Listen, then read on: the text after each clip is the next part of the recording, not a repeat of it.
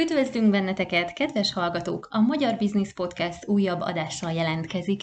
Beszélgetős műsorunk azzal a céllal jött létre, hogy praktikus tapasztalatokra épülő tanácsokkal segítse a magyar vállalkozókat magasabb szintre lépni. De hogy kik is vagyunk mi? Öt magyar vállalkozó a világ négy országából, Attila Bostonból, Zsolt Stockholmból, Andi Malajziából, Balázs és én Magyarországról jelentkezünk. Előző sorozatunkban végigvezettünk benneteket a vállalkozóvá válás elemein lépésein. Mostani sorozatunkban sikeres magyar vállalkozókat hívunk meg egy őszinte beszélgetésre, hogy megosszák velünk saját vállalkozói történetüket, kihívásaikat, tanulságaikat. Látogassatok el a honlapunkra, hallgassátok vissza az előző adásokat, és osszátok meg más vállalkozókkal is, amit hasznosnak találtok. Nyugodtan küldjétek be kérdéseiteket is, illetve vendégjavaslatokat is örömmel várunk. Figyelem, néha a beszélgetés hevében pikáns szavak is elhangozhatnak, ezért ha gyerkőc van a közeledben, csavard le a hangerőt.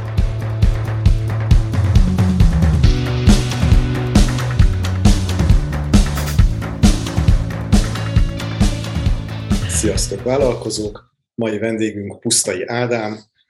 Ádám, mielőtt bármibe is belemennénk és hosszasan taglalnánk a vállalkozásodnak a történetét, pár szóban mondd el nekünk, hogy mit is csinálsz te, miből is áll a te vállalkozásod. Sziasztok! Itt a mikrofon előtt, illetve egyelőre még a képernyők előtt is, illetve a hangszórók túloldalán a hallgatóknak. Én azzal foglalkozom, hogy kis és középvállalkozásoknak, illetve ritkábban startupoknak segítek abban, hogy jobban megértsék a vevőik, illetve leendő vevőik viselkedését, és jobban tudjanak az ő döntéseikre hatni, úgyhogy ez mindenkinek jó legyen a vállalkozásnak is, illetve a leendő vagy már meglévő vevőknek is, ehhez pedig használunk ötleteket játéktervezésből, ezt jelenti a gamification, illetve különböző viselkedéstudományokból, ezt értem én vásárlói pszichológia alatt. És ehhez milyen végzettségűnek kell lenni? Az a jó hírem van, hogy bármilyen végzettséged uh-huh. lehet ehhez. Vannak olyan egyetemek vagy felsőoktatási intézmények, inkább így mondom, ahol lehet olyan végzettséget szerezni, ami ezt a területet részben lefedi, de a többsége az embereknek, akik gamification és vagy vásárlói pszichológiával foglalkoznak, vagy játéktervezési területről érkezik, vagy közgazdász, vagy pszichológus, vagy esetleg szociológus. Én ebbe a körbe kerültem be a vegyipari folyamatmérnökként. Aha, tehát akkor te szépen megtervezed a vevőnek a viselkedését. Viselkedés tervező igen. mérnök, ugye? Igen, így is lehet mondani, ez elég nagy USP, én úgy gondolom. Aztán majd a piac visszaigazolja. Mondjuk egy tíz év múlva, hogyha beszélgetünk, akkor meg tudom mondani, hogy ez tényleg USP-je, hogy én mérnökként foglalkozom ezekkel a dolgokkal. Jó, hát végül is arról kell gondoskodni, hogy működjön a kémia, szerintem nem áll volt tőle. Így van.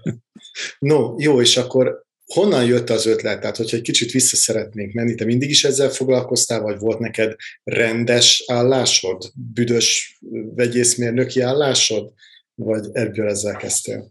Aha, ne, nem. Ez a rövid válaszom erre. Én pályakezdő pálya elhagyó vagyok. Egy percet nem dolgoztam az iparban.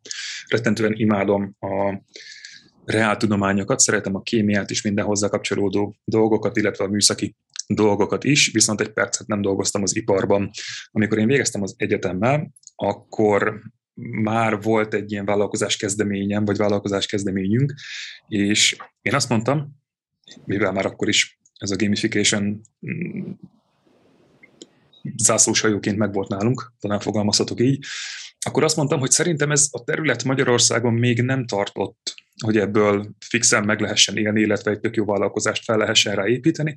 Úgyhogy én elmentem akkor három évre dolgozni, valójában itt maradtam az egyetemen, és hallgatókkal foglalkoztam, és azt mondtam, hogy én dátumra pontosan három évet szeretnék itt tölteni, dátumra pontosan három évet ott töltöttem, és nekem ez az idő úgy gondolom, hogy kellett ahhoz, és, és elég is volt ahhoz, hogy felépítsük azokat, a, azokat az edukációs, illetve részben ügyfélszerző folyamatokat, ami ahhoz kell, hogy ebből egy ilyen működő vállalkozás legyen, amiből meg lehet élni.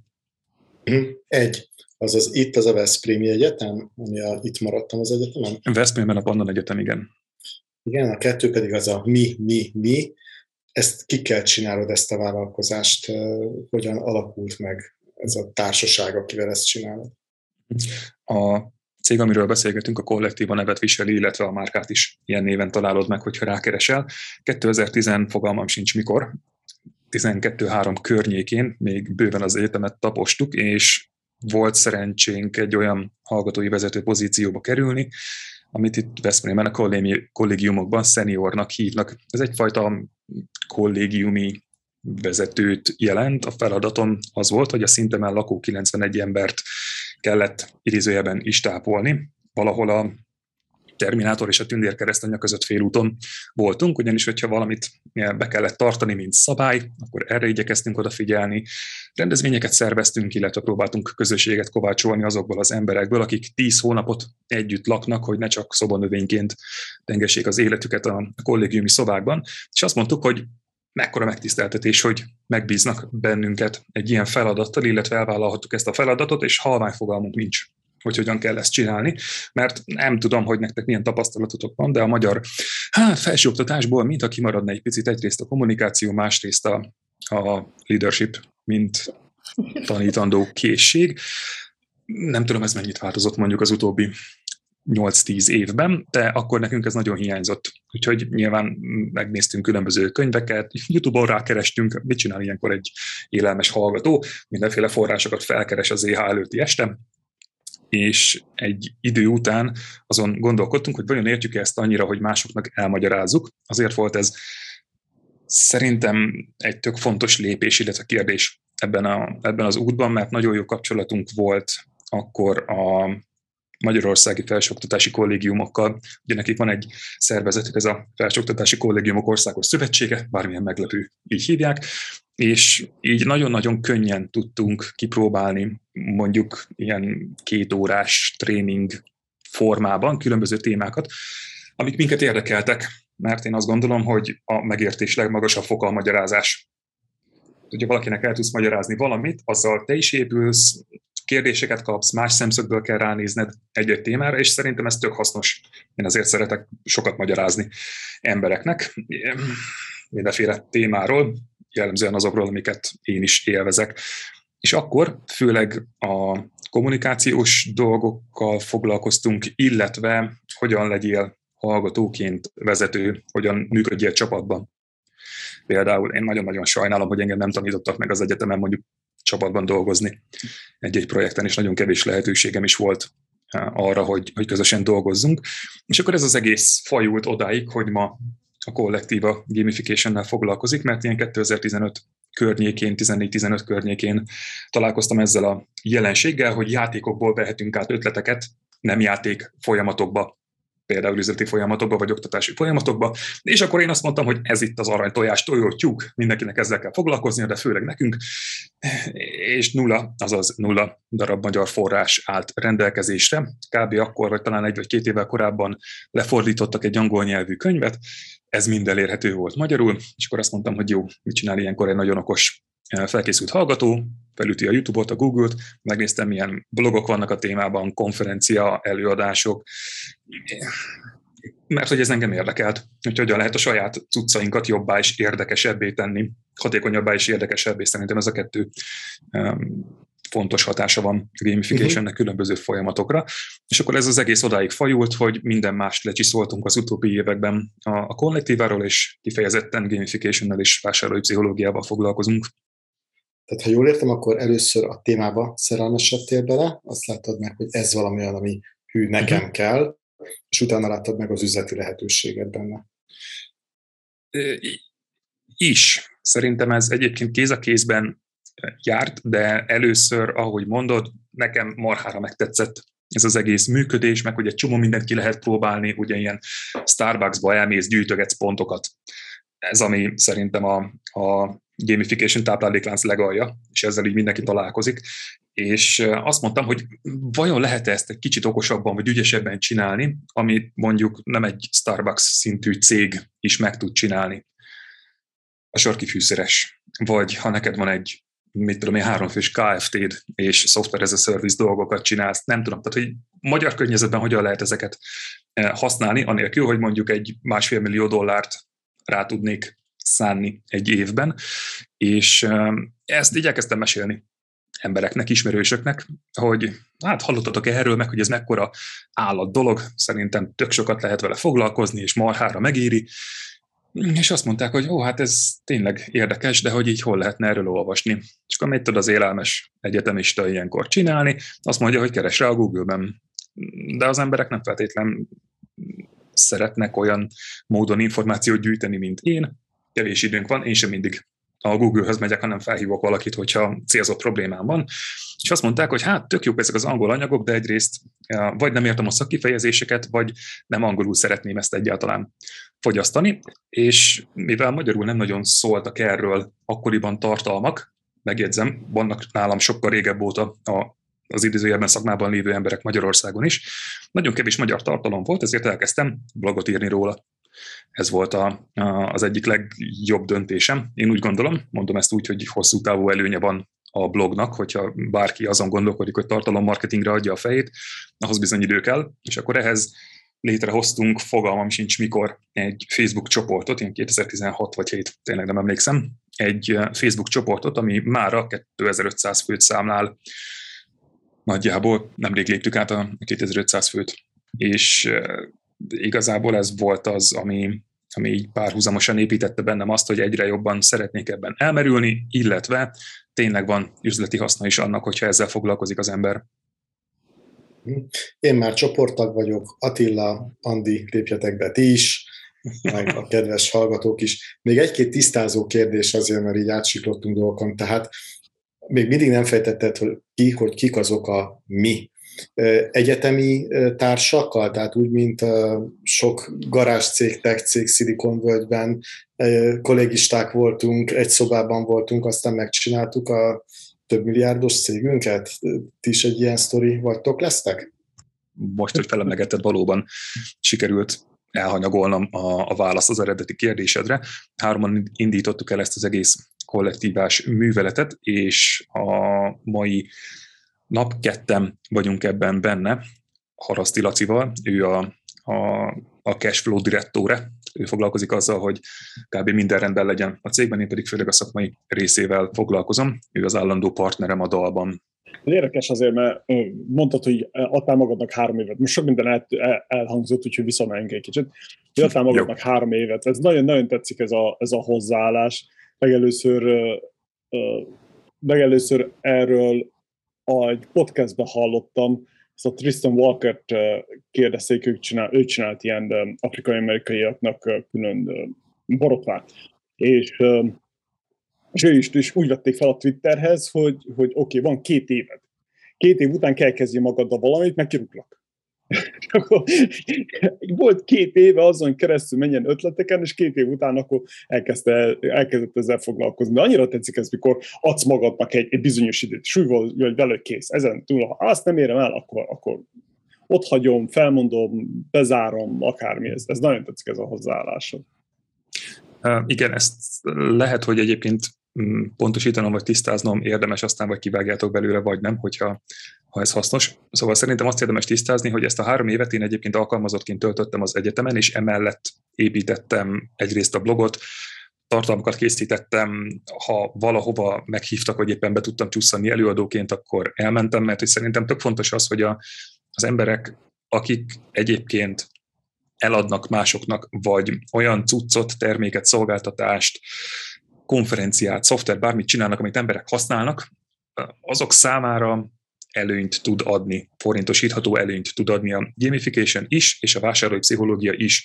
De nekem az a tapasztalatom, hogy hozzánk képest nyugatra és keletre is mondjuk egy öt évvel előrébb járnak a témában. És ez nyilván ráfogható az általános magyar mentalitása, meg hozzáállása, meg a történelmi, még tudom én mire, de egyszerűen szerintem Magyarország túl pici ahhoz, hogy ezek, a, ezek az eszközök, vagy módszertanok, vagy, vagy gondolatok simán begyűrűzzenek ezekre a, a megfelelő helyekre, mondjuk a kis és középvállalkozásokhoz, mert hogy a multiknak van arra pénzük és erőforrásuk, hogy az ilyen dolgokba beleugorjanak. És én azt láttam, hogy egyébként mesélni kell az embereknek arról, hogy ez micsoda, és ugye 2010, nem tudom, 2-3 környékén még ott volt a mit, Foursquare például szerintem egy csomóan emlékeztek rá, illetve a hallgatók is, jelvényeket lehetett mindenféle bejelentkezésért gyűjteni, és akkor nem nagyon értették az emberek, hogy oké, okay, látom, hogy ez jó, szeretem is gyűjtögetni, de hogy én ezt hogy tudnám használni.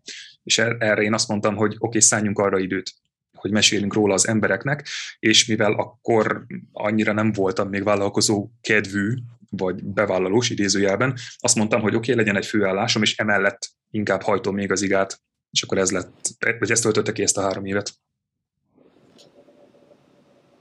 Mesélj még arról, hogy, vagy meséltél arról, hogy ez a Starbucks dolog, ez a legalja pontokat gyűjtögetünk, bemegyünk, veszünk kettő kávét, kapunk kettő matricát, és mondtad azt is, hogy mesélni szeretnél erről, hogy lehet ezt jól is csinálni. Van egy-két ilyen sztorid, ami mondjuk egy kis középvállalatnál megmutatja, hogy akár ilyet is lehet.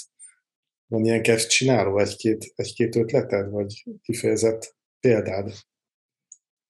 Biztos tudunk keresni, talán egy ilyen zárójeles megjegyzést érdemes hozzátennem, a pontgyűjtögetéssel nincsen semmi gond, és a Starbucksnak ez a csillaggyűjtögetésével sincsen semmi gond, viszont lehet ennél tovább is menni. Mert hogyha valaki azt hallja, hogy gamification vagy játékosítás, akkor már a név előfeszíti a fejében, hogy hú, akkor ez biztos ilyen kis, csak a szórakoztatásra megy rá, megy, meg hogy ilyen funky dolog legyen belőle, és akkor azt érezze a vevő vagy a vásárló, hogy, hogy ez mennyire kis érdekes, izgalmas cucc, és egy csomóan egyébként tök rossz irányba elmennek gondolkodásban, önhibájukon kívül, mert hogy mit tudunk a játékokról, szórakoztatnak minket, és pont. De az én cégem komoly. Komoly cégben nem kell gagyi játék. És ez gond. Szerintem ez egy nagyon-nagyon-nagyon-nagyon-nagyon nagy gond a, gamification-nál kapcsolatban, mert hogy előfeszít olyan dolgokat már a név, amit amit nehéz egyébként ellensúlyozni, ezért kell sokat mesélni róla. És az, hogy a Starbucks csinál ilyen pontgyűjtögetős játékot, szerintem tök jó. A Facebookon mostanában például megjelent a csoportokban, hogy elismeréseket lehet adni. Ez olyan, mint a, a lájkolás, a szívecskézés, amit most is tudsz mondjuk egy-egy bejegyzésre vagy egy-egy kommentre adni, de a kommenteknél bizonyos csoportokban már megjelentek extra elismerések, hat vagy hét különböző ilyen elismerést tudsz adni, hogy ez most nagyon éles látó volt, vagy gondolatébresztő, szóval egy csomó ilyen kis apró pozitív mm, matric, kb. mint egy matricát rá tudsz adni, és az a különlegessége, hogy ebből egy héten hetet tudsz kiosztani. Ebből a szempontból ez is játékosítás, hiszen véges készletem van, amit szét tudok osztani mások között. Hogyha látsz egy landing oldalon egy visszaszámlálót, mert lehet például egy konferenciára jelentkezni, akkor ez a visszaszámláló valójában egy homokóra, amit, a, amit az Activity-ben is használsz, hogyha játszol. Szóval van egy csomó olyan elem, amire lehet, hogy valaki rámondja, hogy, hogy ez egy marketing ötlet, vagy valamilyen uh, marketinget vagy sales támogató elem.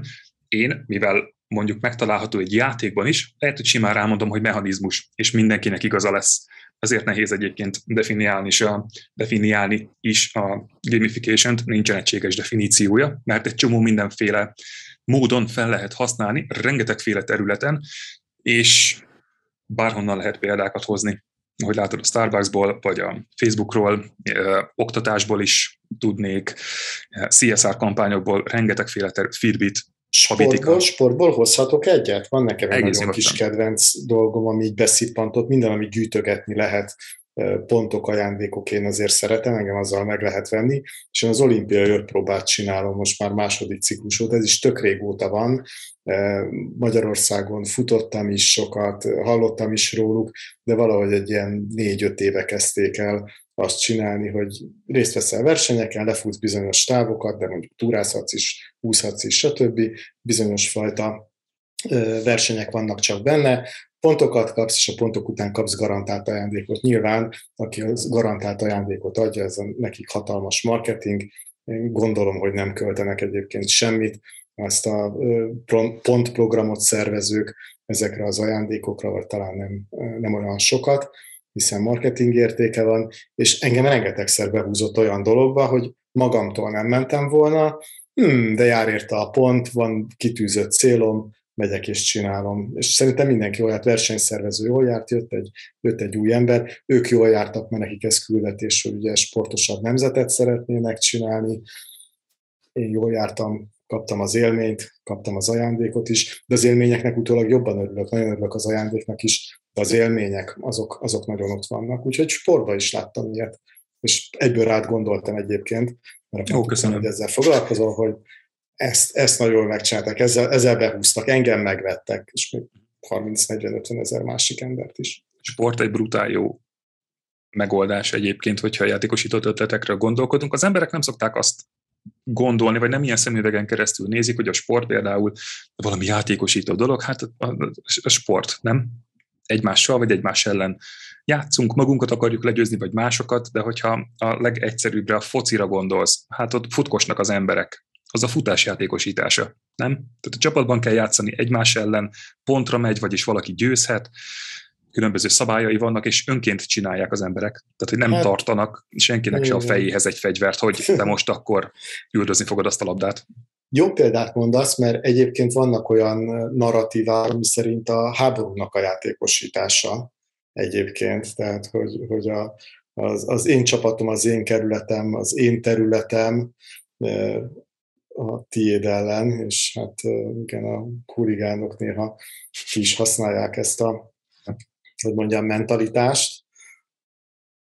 Ez nagyon, nagyon érdekes, hogy akkor, akkor próbálom most elhelyezni, hogy, hogy egy marketing és egy growth hacking között kéne valahol elképzelni ezt a játékosítást, igaz? Szerintem ott is. Azért nem tudok erre egyértelműen válaszolni, mert hogy ha valaki végigmegy egy felhasználói életúton, hogyha mondjuk a szoftverről beszélgetünk, vagy egy marketing kampányról, hogy először találkozik a te cuccoddal mondjuk egy hirdetésben, egészen odáig, hogy visszatérő vásárlót lesz. Bármilyen folyamatot nézünk, bármelyik részére lehet játékosított ötleteket bedobni. Lehet mondjuk egy játékosított marketing kampányt csinálni, csak hogy egy jó nagyot mondjak, amikor a, a Skyfall kijött, ugye James Bond filmről beszélgetünk, amikor a Skyfall kijött, a Coca-Cola összebútorozott a kiadóval, és csináltak olyan kioszkokat, amit így tudtál nyomkodni, meg jegyet kérni, meg mm, mit tudom én, kólát belőle, szóval egy ilyen egész összetett automata volt. Kitettek néhány ilyen kioszkot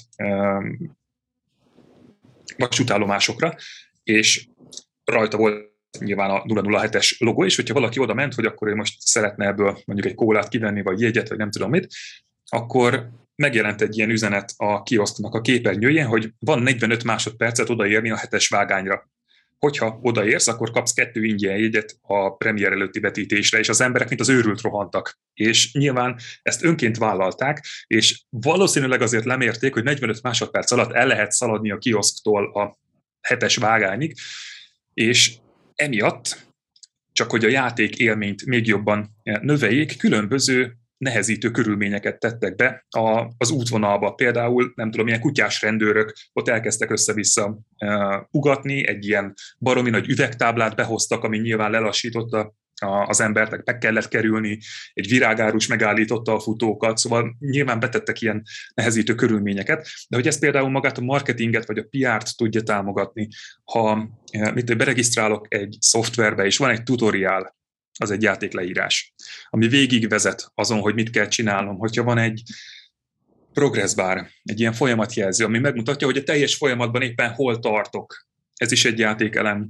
tud lenni, hogyha van egy visszaszámláló, szóval rengeteg-rengeteg lépéshez hozzá lehet kötni megfelelő játékelemeket. A nagy kérdés az, hogy hogyan válogassuk ki, hogy mihez és mit akarunk hozzá kötni. Felhasználás szempontjából milyen területeken szokták az emberek használni, mert talán ez jó ilyen kis térképet ad majd a hallgatóknak. Ha, jó a kérdés. Szerintem onnan érdemes megfogni a választ, hogy van négy nagy terület, ahol gamification lehet és szoktak is nagyon gyakran használni. Ez a négy terület a HR, mert mondjuk toborzás kiválasztásra tök jó ötletek és megoldások vannak, vagy nem tudom, eh, employee engagement növelésre tök jó megoldások vannak. A HR mellett ott van mondjuk az oktatás, talán bemutatni se kell, a hashtag school, a, nem, rengetegféle megoldást lehetne mondani, nem kezdem el sorolni, mert nem érek a végére.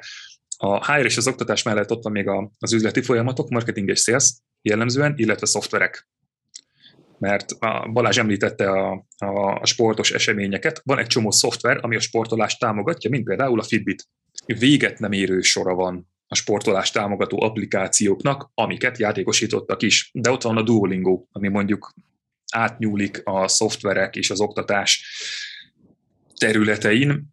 A Duolingo is egy brutálisan szétjátékosított dolog, van előnye is, meg egy kicsit kevésbé előnye is szerintem. Tehát minden rendszert lehet a végtelenségig finomítani, meg egy csomó ötletet ki lehet benne próbálni, de hogy ez is tervezés kérdése. Tehát nem az van, hogy, hogy ez egy ilyen varázspor, amit rászorsz, mert láttam, hogy a Duolingo-ban is milyen jó pontrendszer van, akkor nálam is kell egy ilyen pontrendszer, nem fog működni.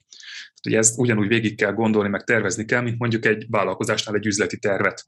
Érdekes, azért, azért egy ilyen gamification, főleg mikor most a kólás példa jutott eszembe, hogy kell szaladni 45 másodpercen keresztül, hogy ott azért hogyan, hogyan méred a különböző hatásokat? Szóval oké, okay, azt mondod, hogy na most ugorjál a kútba, és akkor az hogyan méred, hogy, hogy most oké, okay, most jobbról ugorjon bele, vagy balról, vagy érted, mit akarok kérdezni? Biztos arra vagy kíváncsi, hogy a magát a folyamatot hogyan érdemes kitalálni, vagy a... Meg különböző részeit. Ugyebár minden egyes ilyen gamification több pontból áll, ugyebár attól játék a játék. Most, ahogy mondtad, ezeket, hoztad ezeket a példákat, azért megértem azt, hogy a marketingesek, meg főleg az ilyen online hirdetős emberek, nem azok az emberek, akik online hirdetéssel foglalkoznak, hogy egyszerűen csak kiraknak egy gombot, hogy iratkozz fel, vagy vedd meg, vagy tedd a kosárról, meg hasonló, mert az könnyű mérni, igaz? Egy klik, és megmérted, és, és van egy, egy folyamatodnak szinte minden egyes részét le tudod mérni. Értem. De amikor ezt, ezt kombinálod az offline-nal, akkor ez, ezt hogyan méritek, vagy ez, hogy kell ezt elképzelni? És sosem foglalkoztam. Ebből a szempontból mindegy, hogy, hogy online, offline vagy hibrid megoldásod van, mind a három lehetséges. Nyilván tudod a, a saját kis mérföldköveidet, vagy a végső mérőszámaidat figyelni, hogyha eddig, mit tudom én, egy hónapban 40-en iratkoztak fel hozzád, csinálsz valami játékosított bármit, és ezután mondjuk 80-an iratkoznak fel, akkor megfordulhat a fejedben, hogy valószínűleg van összefüggés a kettő között. Szóval nézheted azokat az eredményeket, amiket a folyamat végén szeretnél, vagy mit tudom én, több vásárlásod lesz egy játékosított kampányban, vagy a heti, vagy havi, vagy napi visszatérő felhasználóid, visszatérő aktív felhasználóid száma megnő, mondjuk egy szoftvernél, vagy egy előfizetéses rendszernél. Szóval vannak azok a KPI-ok, amiket amúgy is figyelsz, hogyha ezek nőnek, akkor azt szerintem tök egyértelmű. Amit ezen felül még talán érdemes vizsgálni, hogy a, az elégedettség milyen, és erre aztán mint égen a csillag, annyiféle megoldás van. Ugye ott van, mit tudom én, az NPS skála minden előnyével, hátrányával, ügyfélelégedettséget lehet mérni, mindenféle skálákkal, szöveges visszajelzést tudsz kérni, vagy egyszerűen figyeled, hogy az emberek kommunikálnak-e arról a cuccról, amit te csinálsz. Mondjuk, osztanak-e meg maguktól um, posztokat róla. Nekünk volt egy kihívásunk, az volt a neve, hogy Tökéletlen Döntés Challenge, és ez egy ilyen ötnapos ingyenes őrület volt, tudtál csatlakozni, és mind az öt nap kaptál egy olyan feladatot, ami egy olyan területhez kapcsolódik, amiben a vásárlóid valószínűleg tökéletlenül döntenek. Mert például ők nem fogják annyira ismerni a saját termékedet, mint te magad. Ugye ez a tudás átkap ebből a szempontból, és tök nehéz úgy gondolkodni valamiről, mintha nem tudnál róla semmit. És ez elég nagy gond egyébként, ezért minden tisztelet a tanároknak és az oktatóknak és ezekhez készítettünk különböző feladatokat, és nekem az például tök jó mérőszám volt, hogy hányan érkeztek ajánlásból. Mert hogyha valakinek egyébként annyira tetszik maga az ötlet, a gondolat, a kommunikáció, a idézőjelben a játékosság benne, hogy, hogy ezt ajánlja másoknak, akkor ugye tudom azt nézni, hogy hányan érkeznek ajánlásból. Vannak erre mindenféle szoftveres megoldások, egyszerűbbek és bonyolultabbak, és nekem ez például egy tök jó mérőszám volt, mert a 18%-a résztvevőknek ajánlás után vagy ajánlás útján érkezett. Szerintem ez egy egész jó eh, megoldás volt. Már rengeteg példát mondtál, és eh, szerintem egy kicsit még nyissuk itt a példáknak a tárházát. Azt szokták mondani, hogy a Schuster cipője mindig lyukas. Én ezt tudom, hogy ez nálatok egyáltalán nem igaz. Én is feliratkoztam valamelyik ilyen challenge vagy nem is tudom, hogy mi húzott be, de egyrészt meg tudtál fogni valamelyik hírlevéllel, amitől elindítottam egy utat, és így lépésről lépésre esett le az állam, hogy milyen jó pofa szövegekkel és milyen jó pofa tartalmakkal viszel egyik lépésről a másikra. El tudod mondani, hogy például nálatok hogyan megy ez a becsatornázás, onnantól kezdve, hogy valaki hallotta, ó igen, igen, kollektíva, meg játékosítás, meg, meg van ez a könyv, odáig, hogy mondjuk akkor ott van tényleg a hírlevelében, és, és minden tud arról, hogy te mit fogsz csinálni, és azonnal tud rendelni, megrendelni, megbízni, hogyha szüksége van rád vagy rátok. Uh-huh.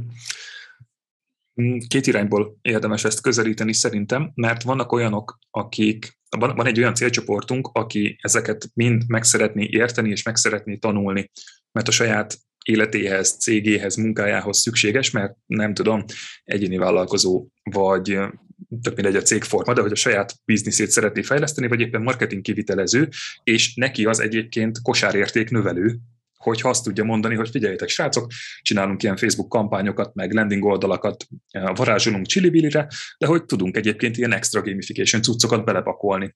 Hogy neki ez egyébként saját érték növelésre tök jó, és nyilván szélesedik a, a, a látóköre, és nem az lesz, hogy nem tudom, célcsoport meghatározás, vagy bármilyen általános marketing témát fel lehetne hozni, hogy akkor mi ezt meg tudjuk csinálni, mert megtanultuk, mert mindenki ugyanazt mondja el, hogy geográfia, demográfia, pszichográfia, hanem el lehet menni sokkal mélyebb rétegek felé, mert ugye az, hogy valaki 23 éves és van-e kutyája, vagy éppen Budapesten lakik, az egy Facebook hirdetés célzás szempontjából tök fontos, de lehet, hogy mondjuk eh, Attilának, meg nekem van hasonló problémám, pedig nem egy városban élünk, nem egy országban, nem egy kontinensen. Facebookon akkor ez hogy célzott be? Sehogy. Mégis lehet ugyanolyan problémánk, és egyébként vannak erre módszerek, hogy a döntések, vagy a, igen, a dolgok mögötti dolgokat idézőjelben hogyan tudod kideríteni. És ezért tartom én tök fontosnak, hogy ne csak játékokból vegyünk át ötleteket, hanem viselkedéstudományokból, viselkedésközgazdaságtanból, alkalmazott pszichológiából, mert hogy van egy csomó okosság, amit fel lehet erre használni, és amit előttünk az utóbbi 50 évben, 60 évben lekutattak, azt mi le tudjuk fordítani eh, üzleti profitra ebből a szempontból, és hát miért ne tegyük meg?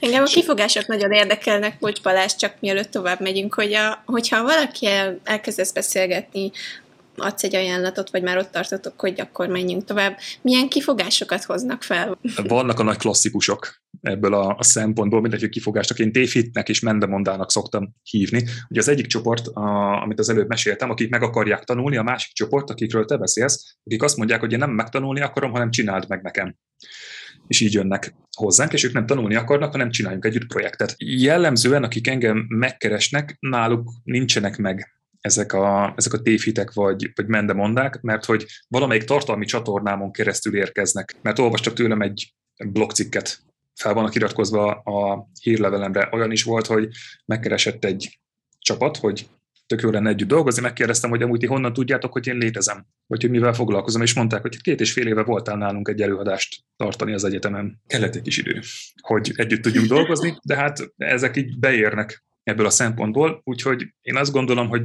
szerencsés vagyok, mert aki, aki engem megkeres, az már tart ott gondolkodásban, hogy túllépjen ezeken a, ezeken a tévhiteken vagy mendemondákon, viszont nagyon gyakran találkozom, amikor nem ők keresnek meg minket, hanem mondjuk hirdetés van, vagy valahol kommentelek, hogy igen, ez egy ilyen tök jó megoldás, ezt vagy azt lenne érdemes végig gondolni, vagy kipróbálni, akkor, akkor ez az egyik első dolog, ami előkerül, hogy akkor ti most játékokat fejlesztetek? Mi nem csinálunk Farmville-t, meg társas játékokat, tehát hogy a mi célunk nem a szórakoztatás. Ez egy tök jó melléktermék ebből a szempontból, de én azzal foglalkozom, hogy hatékonyabbá és érdekesebbé tegyek dolgokat, és ehhez használunk különböző trükköket mindenféle területekről, például játékokból, vagy játéktervezésből.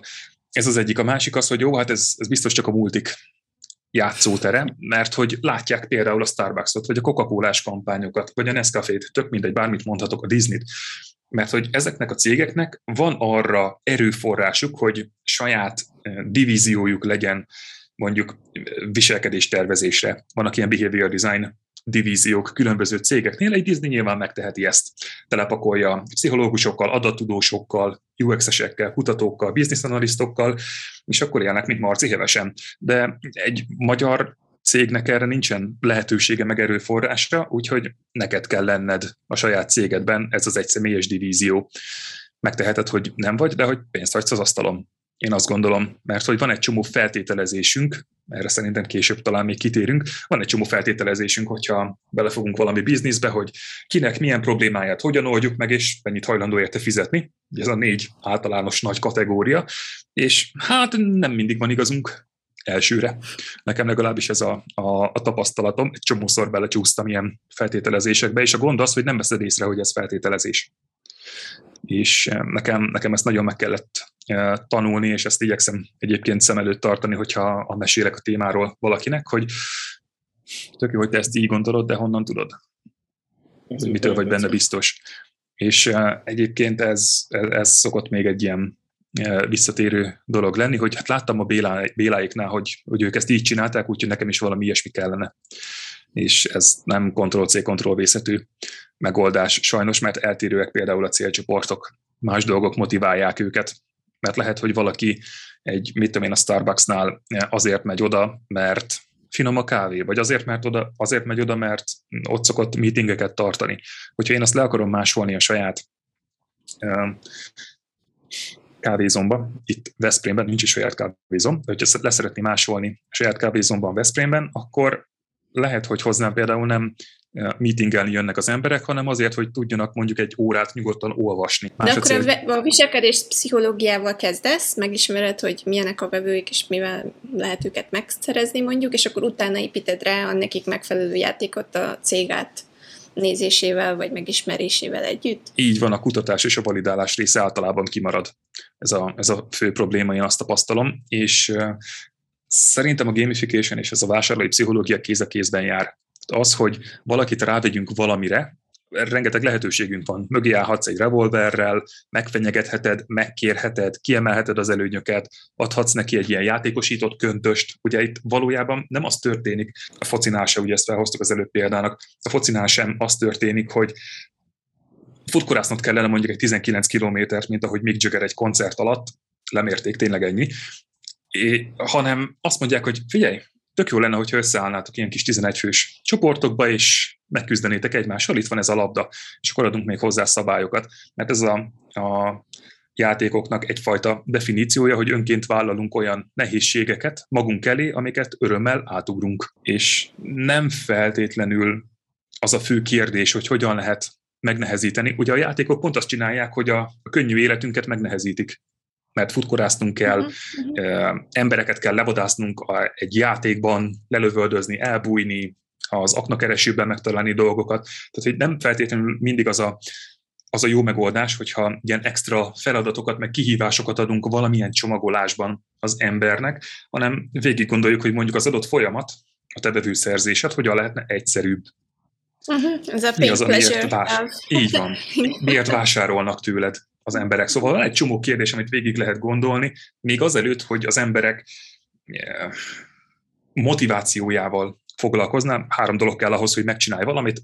Szólni kell róla, vagy valamilyen triggert kell kapnod, dul a hasad, éhes vagy, enned kell, megcsörren a telefon, fel kell venni. Van, kell valamilyen trigger, kell elég motiváció, hogy meg tud csinálni, és elég könnyűnek kell lennie a feladatnak, vagyis elég nagy képességednek kell lennie, hogy meg tud csinálni az adott feladatot, és sokkal fontosabb az, hogy a feladat a lehető legkönnyebb legyen, mert ha valamihez nincs kedved, akkor is megcsinálod, hogyha fordítva, hogyha valami nagyon könnyű, akkor is megcsinálod, hogyha nincsen hozzá kedved. És ez tök fontos. És még mielőtt bármi pontokat, meg jutalmakat, meg egyéb ilyen őrületeket tennél egy folyamatba, sokkal fontosabb végig gondolni, hogy hogyan tudod egyszerűsíteni, könnyebbé tenni, érthetőbbé tenni magát a folyamatot, ténylegesen, ezt úgy tudjuk magyarul mondani, hogy az észlelt nehézsége a feladatnak legyen könnyű. Legyen könnyű, és könnyűnek is tűnjön. Szerintem ez a legfontosabb, és ehhez nyilván tudni kell, hogy az emberek egyáltalán miért lépnek be abba a folyamatba, miért akarnak tőled vásárolni, vagy miért akarják használni a te cuccodat. Az így, hogy magy- magyaráz dolgokat, az elég komplex téma ez, ez is azért nem... Igen, és bődületesen imádom. Elképesztően, mert hogy nincs két egyforma projekt. Biztosítóval dolgoztam már, zöldségházhoz szállítással kapcsolatos vállalkozással, szoftverfejlesztőkkel, szóval van egy csomóféle folyamat, amiben ugyanúgy emberek vannak benne, és ugyanúgy gondolkodnak, néha ugyanúgy rosszul, és ebből én sem maradok ki. Ugye ezeket hívják ilyen szisztematikus hibáknak, vagy előítéleteknek, vagy torzításoknak, ezek a kognitív torzítások, és néha előkerülnek egy folyamatban, néha nem. És hogyha ezeket figyelembe veszed tervezéskor, akkor igazából úgy tudsz segíteni jó döntéseket hozni másoknak, hogy észre sem veszik. És szerintem ez marha nagy érték. Nyilván itt lehetne pedzegetni ennek az etikai eh, hátterét, hogy jaj, de hát akkor így szétmanipulálod az embereket, és mennyire eh, aljas, rossz ember vagy. Én is meg szoktam ezt kapni néha, de hogy hogyha egyébként tiszta a szándékom, és jót szeretnék az embernek, akkor minden eszközt meg kell szerintem ragadni ahhoz, hogy tudjak neki segíteni. Uh-huh. Főleg, ha jó Két is a terméked. Bocsánat. Főleg, hogyha jó is a terméked. Ó, hát az egy ilyen nulladik pont, tehát szakterméket is el lehet mindenki, adni. Reméljük mindenki úgy áll neki, hogy az ő terméke jó, és nem pedig a, a vackot akarja eladni. Na, két üzleti kérdés. Az egyik, hogy ugye ez elég egyértelműen valahogy extra árbevételt, extra profitot hoz. Hogyan működtök ti együtt? Van valamilyen ilyen sikerdíjas megállapodásotok, vagy azért, hogy mondjam, projektre fix díjasan, vagy órabérben dolgozol ilyen projekteken, vagy, vagy vállalod azt, hogy igen, emiatt biztos, én garantálom neked, hogy több ember fog jönni. Lehet, hogy több ember nem vesz, de hogy több ember feliratkozik, több ember érdeklődik. Hogyan hát adsz egy garanciát, engem, engem ez érdekel. Az ilyen komplex, zsúszos problémákra olyan nehéz garanciát adni, de mégis mikor adsz egy ilyen szolgáltatás mellé, oda böksz egy garanciát, annak van ereje, van olyan meghatáró, nem? Szerintem a garanciának akkor van igazi ereje, hogyha ha nem tudod mérésekkel bizonyítani, hogy milyen hatása van annak, amit te csinálsz. És én azt gondolom, hogy tök fontos már az elején a tervezés ről való gondolkozásnál végig lépdelni azokon a, azokon a lehetőségeken, hogy te egyáltalán mivel nem vagy elégedett, hogy a konverziót akarod növelni, vagy a beregisztráló emberek számát, vagy hogy hányan fordulnak meg az özletedben. Szóval, hogy össze kell szedni a mérőszámaidat, amikkel nem vagy elégedett, mert az, hogy hát rosszul megy a biznisz, miért?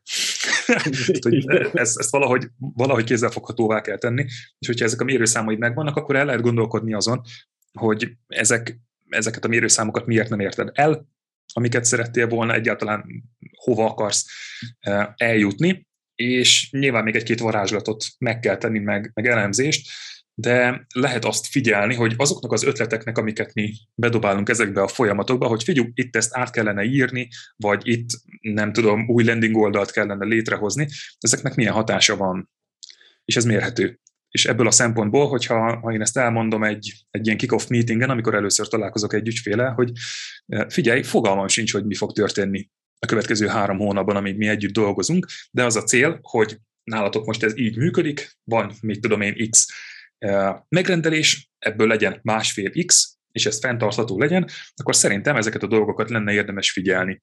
És hogyha ezen így végigmész, akkor igazából nem fog felmerülni az a kérdés, hogy jó, de akkor te erre milyen garanciát adsz nem csak rajtam múlik a siker. Tehát, hogy én nem szoktam például belenyúlni Facebookos kampányokba, mert hogy az nem az én területem. Nyilván magamnak be tudom állítani, de hogy annyira nem vagyok benne profi, meg maga biztos, hogy másoknak is ezt megcsinálja, és mivel egy vállalkozás ebből a szempontból nem silóként működik, nyilván foglalkozom azzal, hogy mondjuk milyen szöveg kerüljön, vagy milyen előnyök kerüljenek egy hirdetésbe, de a technikai beállítással én nem foglalkozom. És mivel nincsen ráhatásom, és nem is akarom, hogy minden egyes elemre legyen ráhatásom, és mindenbe én bele tudjak nyúlni, ezért nem tudom azt mondani, hogy én garantálni tudom, hogy a végén az a másfél X kijön, amit mi szeretnénk, viszont mindent megteszek azért, hogy amire nekem ráhatásom van, ott tudjuk tesztelgetni ezeket az ötleteket, és hogyha valami nem működik, akkor azt lecseréljük, vagy kivesszük. És szerintem ez tök fontos, mert nem az van, hogy megvan a világot megváltó nyolc lépéses módszerem, amivel az univerzumot kifordítjuk a sarkából üzletileg, hanem figyelj, meg kell nézni, hogy nálad hogyan működik ez a bevőszerző folyamat, vagy ez a felhasználói életút, megnézzük, hogy az emberek melyik lépésnél maradnak le, vagy hol morzsolódnak le, vagy mondjuk miért van kosár elhagyás nálad, és ezeket a problémákat feltérképezzük, megnézzük, hogy milyen módszerekkel lehet megoldani, vagy milyen ötletekkel lehet megoldani, megcsinálunk belőle néhányat, azt megnézzük, hogy javít-e. Ha nem, akkor meg kicserélünk megoldásokat. Ez nem egy ilyen megnézzük, csinálunk egy dokumentációt, és akkor odaadjuk, és akkor soha többet nem látjuk egymást, hanem pont emiatt ez egy jellemzően hosszabb távú együttműködés, hónapokban mérhető, és emiatt inkább ilyen projekt alapú munkákról beszélgetünk. A content marketingnél is úgy van már, azt hiszem, hogy bele is írják a szerződésekbe, hogy Igen. nem vállalnak konverziós eredményeket, mert hogy nem arról szól, mert hogy a munkát így is úgy is befektetik, a stratégiát így is úgy is elkészítik, a, az, minden eszközt, fényképet, copyrightot elkészítenek, tehát ők nem, nem is fogadják el azt a munká, munkáltatót, aki konverzióból kér vissza. Igen, meg ugye a konverzió az a, az a direct response copywritingnak a feladata. Tehát, hogy az értékesítés célú szövegírásnak a feladata az, hogy vásárlásokat hozzon. Szerintem. Aztán lehet, hogy rosszul gondolom. Tehát, hogy van egy csomó eszköz, amit így vagy úgy lehet használni, de nem lehet mindent mindenre. Látsz rengeteg vállalkozást, látod, hogy, hogy milyen lehetőségek vannak, milyen, milyen vállalkozói hibákat látsz, hogy mi a, mik, mik a vállalkozóknak a legfőbb ilyen problémái, mik azok a dolgok, amiket így, így kihagynak nagy-nagy lehetőségeket. Hát ebből biztos annyi van, mint égen a csillag. Most azon gondolkodom, hogy én még befutottam bele, amikkel egyébként másoknál is találkoztam. Van, van bennünk egyfajta időbeli rövidlátás vállalkozástól függetlenül, mint emberekben van bennünk egyfajta időbeli rövidlátás, hiperbolikus értékcsökkenésnek hívja ezt a tudomány, ha valakit érdekel. És a lényege az, hogy ha, ha van előttem valami kis jutalom, amit azonnal elérek, akkor inkább azt választom, mint a távolabb lévő potenciálisan nagyobb jutalmat hogyha van előttem egy e, rétes, pedig én fogyózom, akkor lehet, hogy meg fogom menni, hiszen a fogyózásnak csak három hónap múlva lesz eredménye. Értjük ezt így. E, de üzletileg is le lehet ezt fordítani. Vannak szoftverek, amiket használok, mint vállalkozás, és szerintem ez nálatok is előfordul minden vállalkozásnál, számlázók vagy e, marketing szoftverek, tök mindegy. Van havi árazás, van éves árazás, és az éves az olcsóbb szokott lenni egy vagy két hónappal hogyha ha megnézel egy ilyen, ilyen szoftverértékesítő oldalt, és akkor is azt mondjuk, hogy inkább a havira fizetek elő, pedig tudom, hogy az drágább. És nálunk például van egy ilyen policy cégen belül, hogyha e, kipróbálunk mondjuk egy szoftvert, akkor is mondjuk egy vagy két hónapra előfizetünk, és utána váltunk évesre, hogyha bejött. Mert tudjuk, hogy ez hosszú távon e, kevesebb kiadással jár. Ez például egy torzítás, a, a hiperbolikus értékcsökkenés, de hívjuk inkább időbeli rövidlátásnak. Ez nagyon sokszor előfordul, mert hogy ha azt látod, hogy jaj, jaj, hát 30, 50, 80, 100 ezer, 200 ezer forintot kiadtam marketing költésre, de ennek ebből még nem jött be 30, 50, 80, 100, 200 ezer forint bevétel ebben a hónapban, akkor azt fogom mondani, hogy hát ez nem éri meg. És ebből a szempontból igen, türelmetlenek tudunk lenni. Ebbe én is beleestem, tehát, hogy nem, nem felülről, metaszintről eh, mesélem ezt a, a, a problémát, de hogy szerintem idő kell ahhoz, hogy az ember találkozzon ezekkel a gondokkal vagy problémákkal, és találkozzon ezeknek a, a lehetséges megoldásaival. Nem Igen, tudom, azért hogy ez válasz volt a kérdésre. Igen, azért itt attól függ, hogy van egy, például egy freemium modell, hogy van egy ingyenes kipróbálom, letesztelem, megnézem, hogy jó-e nekem, de azért legalábbis a saját szemszögemből kiindulva én mindig azért szeretek egy-két hónapos, vagy mint havi, havi uh, csomagokat vásárolni, hogy lássam, hogy itt megfelel az én igényeimnek. Nem? Na, tudom biztosan, hogy jó, és tudom használni, és minden problémámat megold, akkor ja, térünk át az egy-két, akár három évesre is de hogy nem, nem mindenki mondja azt, hogy oké, okay, gondolkodjunk el azon, hogy mi lenne az éves, hiszen Igen, akkor nem azt mondod, hogy egy csomót fogok nyerni, hanem most fizetek 10 dollárt, vagy fizetek 100 dollárt. És ezt állítod igazából e, párba. De hogy egy csomó ilyen dologban e, furán gondolkodunk, tehát hogy nem, nem vagyunk logikusak és racionálisak mindig, és ez nem tűnik fel. Igen, ez nagyon nagy probléma. Én is tapasztalom ezt, hogy, hogy főleg az előző megjegyzésedre, hogy azt hiszed, hogy tudod. Hogy, hogy most tényleg tudod azt, amit tudsz, vagy csak azt hiszed, hogy tudod. vagy csak egy megérzés. Ez olyan, hogy, hogy jönnek a gondolatok az ember fejébe, de az, az most alá is tudod támasztani például számokkal, és be tudod bizonyítani, hogy az úgy van, vagy csak egyszerűen megérzés. És itt nagyon sokszor elsiklanak a, a beszélgetések, a viták, és akkor nagyon fontos, hogy ezt, ezt tudjuk szó szerint. Tudod, amit tudod, vagy csak azt hiszed, hogy tudod. Aha. Ezt projektje válogatja. Engem általában, hogyha valaki megkeres, hogy eh, tegyük ezt a cuccot jobbá, és nem akarok beletanulni, akkor általában valamilyen összetettebb folyamattal találnak meg. Van egy szoftverünk, nem használják elegen, nem használják eleget. Ilyen összetett dologról beszélek, hogy ezt értem ez alatt, de előfordult olyan nem is olyan régen, hogy egy, egy tréner az egyik tréningének a landing oldalát, illetve annak a, a vásárlói folyamatát szerette volna újra gondolni, és akkor ebben dolgoztunk együtt. Tehát mindenféle projekt előfordul ebből a szempontból, hogy hát szerintem ezeket is tök jól össze lehet mosni, hogyha ha ilyen, rendezvényekről beszélünk, vagy csoportos dolgokról, és hogyha valaki, valaki ezt szeretné egy picit idézőjelben gatyába rázni, és nem általánosságban mondom, hanem kimondottan ezt a, ezt a bevonódást növelni, vagy az élményt növelni, akkor ő jellemzően inkább utána akar nézni ilyen ötleteknek és módszereknek, és nem, nem az a, a vágya, hogy figyelj, itt van ez a cuccom, dolgozzál már rajta egy kicsit, Ádám, hanem mondd meg, hogy milyen ötletekkel lehetne ezt felturbózni, szóval nekik inkább dobozos, idézőjelben dobozos megoldásokra van szükségük, amit ugye megbeszéltünk, hogy tök nehéz mondani vagy odaadni, hiszen Béláéknál, ami működött, nem biztos, hogy nálam is fog működni. Viszont nyilván recepteket lehet adni.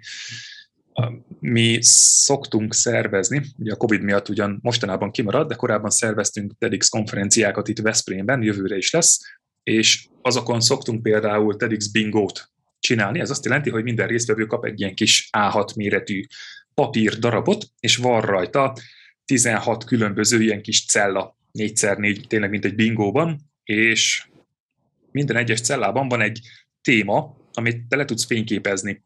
És itt valójában, hogyha mit tudom én, az egyik cellában benne van, hogy Veszprém, vagy megérkeztem, vagy Pacsi egy önkéntessel, akkor ezek olyan eh, tartalmak, amiket te tudsz készíteni, ki tudod tenni a faladra, és ott van egyébként a idézőjelben a szabályzatban, a szabályzatban, hogy tedd mellé a hashtag TEDxBH, mert hogy TEDx Benedek hegy ez a rendezvény neve, tedd mellé az adott hashtaget, és akkor így igazából ez user-generated content lesz. Tehát, hogy rólunk nulla forint befektetéssel marketinganyagokat gyártanak. Tehát, hogy üzleti haszna is van, terjed nulla forintért a hírünk, neked lesz egy csomó ötletet, hogy te hogyan tudod promózni, hogy te mennyire ügyes és tájékozott vagy, emeli a státuszodat is, és nulla forintodba kerül. Tehát, hogy 16 olyan fénykép témát, vagy poszt témát kellett összeszednünk, ami idézőjelben Insta képes. Tehát, hogy van egy csomó megoldás, amire lehet recepteket adni, de hát azt nem tudom neked megspórolni, hogy, hogy ezen gondolkodni kelljen. Ez tetszik nagyon. Megspórolni, gondolkodni kelljen, igen, ez szinte lehetetlen. Főleg ilyen, kom, ilyen komplex gyúszos témáknál, ez, ez, ez én is ebbe futok bele, hogy ne, ne lehetetlen, mert tényleg, hogy jobb az egyiknek sikra, a másnak nem, nem. Ez ilyen, hogy minden cég egyedi, mindenkinek egyedi a resource. Erőforrása. Erőforrása, egyediek a, a, a, a kliensek, a vásárlók, és akkor ebbe, erre hogy akarsz egy, egy konvencionális zakót ráhozni? Ilyen nonsens dolog. Nem mondom, mert akkor, ugyanakkor igaz, hogy, hogy az elején, mikor kicsi vagy, akkor nem tudod meg, megfizetni. Úgyhogy valahol ilyen, ilyen izén gondolkodni kell, az biztos. Vannak visszatérő vevőitek? Ez nem hogy akkor fú, egyszer rendbe rakták nekem ezt a vásárlói élményt, és akkor ez így jó, vagy rájönnek-e a vállalkozók, hogy hm, hát azért megint, megint kéne valamit nagyot gurítani. Uh-huh. Aki tanulni jön, köztük vannak visszatérő vásárlók, mert hogy van, van, nem tudom, termék, amit nyilván egyszer megveszel, nem kell ugyanazt a könyvet kétszer megvenni, de vannak például online elérhető meetupok és rendezvények, amikre el tudsz jönni, illetve mondjuk van előfizetéses rendszerünk, amiben tudsz előre haladni, és van, aki a kezdetek óta benne van. Tehát, hogy átlagosan én úgy számoltam még annó, vagy úgy terveztem, hogy mondjuk egy 7-8 hónap, amit átlagosan bent töltenek az emberek, én azzal boldog vagyok, és van, aki bent van 13-14 hónapja. Hogy ebből a szempontból szerintem túl teljesítettem, nagy király vagyok, de nyilván ez nem csak rajtam múlt, és köztük, köztük sokan vannak, akik, akik ebből a szempontból visszajönnek, akikkel projekteket csináltunk együtt, köztük kevesebb. Ennek többféle oka is lehet. Van, akinek mondjuk kevés folyamata van, amit érdemes átgondolni.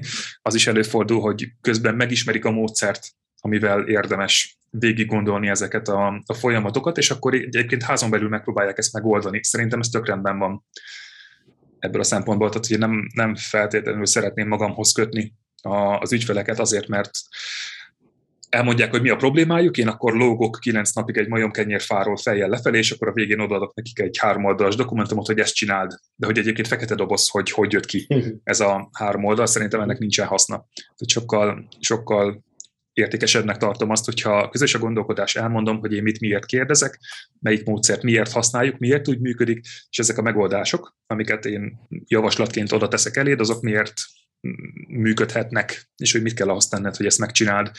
És egyébként vannak, vannak olyan cégek, akik azt mondják, hogy oké, okay, nem szeretnének erre belső erőforrást allokálni, vagy félretenni, vagy rátenni, idézőjelben erre a projektre, hanem időnként gyere és akkor beszélgessünk. Ezek a terveink, így állunk neki, mi az, amit szerinted még érdemes végig gondolni? Hogy állunk a régióban egyébként? Tehát ez, ez láttok-e esetleg a határainkon kívül? Tudom, hogy ne, nem beszélni más nyelvek, ugye, hogyha magyar, magyarul beszélünk, akkor nekünk így le van korlátozva, de hogy, de hogy vannak ilyen regionális országbéli különbségek? Érződik az, hogy magyar vállalkozások jobban teljesítenek, rosszul, vagy más, egyszer más megy a magyar piacon? Mit, mit látsz, mit tapasztalsz? Van egyáltalán egy kitekintés? Uh-huh. Nem tudok neked erre mit mondani, mert én kifejezetten magyar vállalkozásokkal szeretnék foglalkozni, és ezért nem is keresek egyébként külföldi vállalkozásokkal kapcsolatot. Kettő, talán igen, kettő vagy három olyan projektünk volt, ahol egyébként nem magyar vállalkozásnak segítettem. Szerintem a problémák természetüknél fogva ugyanazok, nem, nem pont ugyanazzal küzdenek, mondjuk, mint te, ti vagy én, mert más területen mozognak. Mit tudom én, nekik van webshopjuk, nekem nincs. Tehát, hogy ilyen különbségekre gondolok, de hát tőlük is emberek vásárolnak. Uh-huh. Nagyon jó. Ennél, ennél pontosabbat nem tudok mondani, mert hogy nem, nem nagyon dolgozom külföldi piacra. Szuper. Magyar Milyen? Podcast, bár sok helyről hallgatnak minket, de még itt is magyar nyelvű eh, adásokról van szó, úgyhogy magyar nyelven tudtok segíteni, bárhol is vannak. Véleményed szerint hol van, a, vagy tapasztalatod szerint, hol van az a pont, amikor a, egy cég elkezdhet veled egy az egybe dolgozni. Most mindegy, hogy most visszatérőként, hogy most jössz havonta egy konzultációra, vagy, vagy ah. egyszerűen neki és egy projektet csinálni, de hol van az a pont, mi az a, meg gondolom ahhoz, hogy ilyen gamification meg ugye pszichológiát, meg ugye bár adatot összegyűjtsél, ahhoz kellenek userek is. Kellene valami felhasználók, kéne valami alapanyag, amiből dolgozzál. Hol van az a pont, mikor azt mondod, hogy oké, okay, na most érdemes ebbe belefektetni? Ha. Nekem ez tök nagy fejtörést okozott hogy meg tudjam válaszolni magamnak ezt a kérdést, mert ez nagyon erősen megszűri, és egyébként pontosítja azt, hogy nekem ki a, a, a megfelelő célcsoport vagy ügyfél ebből a szempontból, és nagyon sokáig tiprottam rajta, és arra jutottam, hogy aki most kezd vállalkozásba, az ne foglalkozzon az én cuccaimmal. Mert hogy, hogy, tehát, hogy nagyon hasznos, hogyha ha a vevői gondolkodásról és döntésekről, meg a vásárlói pszichológiáról valakinek van tudása, és tudja, hogy ez mennyi mindent hozzátehet egy bizniszhez, de arányaiban sokkal kevesebbet ér, ha most indítasz bizniszt, az én tudományom, mint ha csinálsz egy üzleti tervet. Tehát, hogyha ezeket a dolgokat végig gondolod, az elvisz téged 0-tól 70 ig az én mágiám elvisz 70-ről 75-re.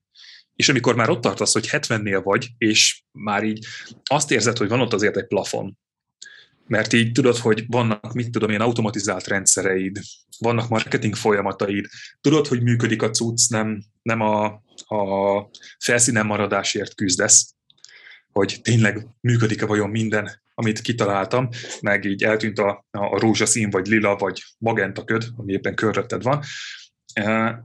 És így látod, hogy a cucc egyébként működik, és látod és vagy sejted, hogy van még benne potenciál, akkor érdemes elkezdeni gondolkodni azon, hogy milyen extra lehetőségek vagy megoldások vannak, és egy idő után egyébként eljutnak a, a vállalkozások, vagy éppen a marketing kivitelezők addig, hogy oké, okay, tudják, hogy lehet automatizálni, tudják, hogy vannak Facebook hirdetések, és hogy van egy csomó technika és technológia, amit fel lehet használni, de nem a terméket vagy a technológiát kell tovább fejleszteni, hanem foglalkozni kellene egy kicsit a vevő gondolkodásával is, hogy őt jobban megismerjük. Mert hogy terméket fejleszteni költséges, időigényes, fel fogja őrölni az embert, hogyha folyamatosan csak terméket fejleszt, viszont hogyha oda megy az emberekhez beszélgetni, nekem voltak olyan interjúim projektekben, hogy megkérdeztem az embereket, hogy te miért teszel zöldséget.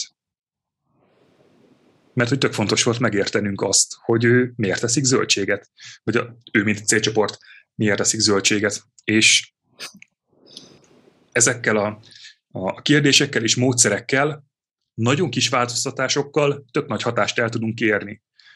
Tehát, hogy nem tudok ennél e, okosabban elköltött időt, pénzt, erőforrást, hogyha már van egy működő bizniszed, amiben megvannak a, a megfelelő háttérrendszerek, megvannak a megfelelő termékek, hogy működjön. Nem tudok elképzelni ennél jobb következő lépést, mint foglalkozni ezekkel a, ezekkel a területekkel.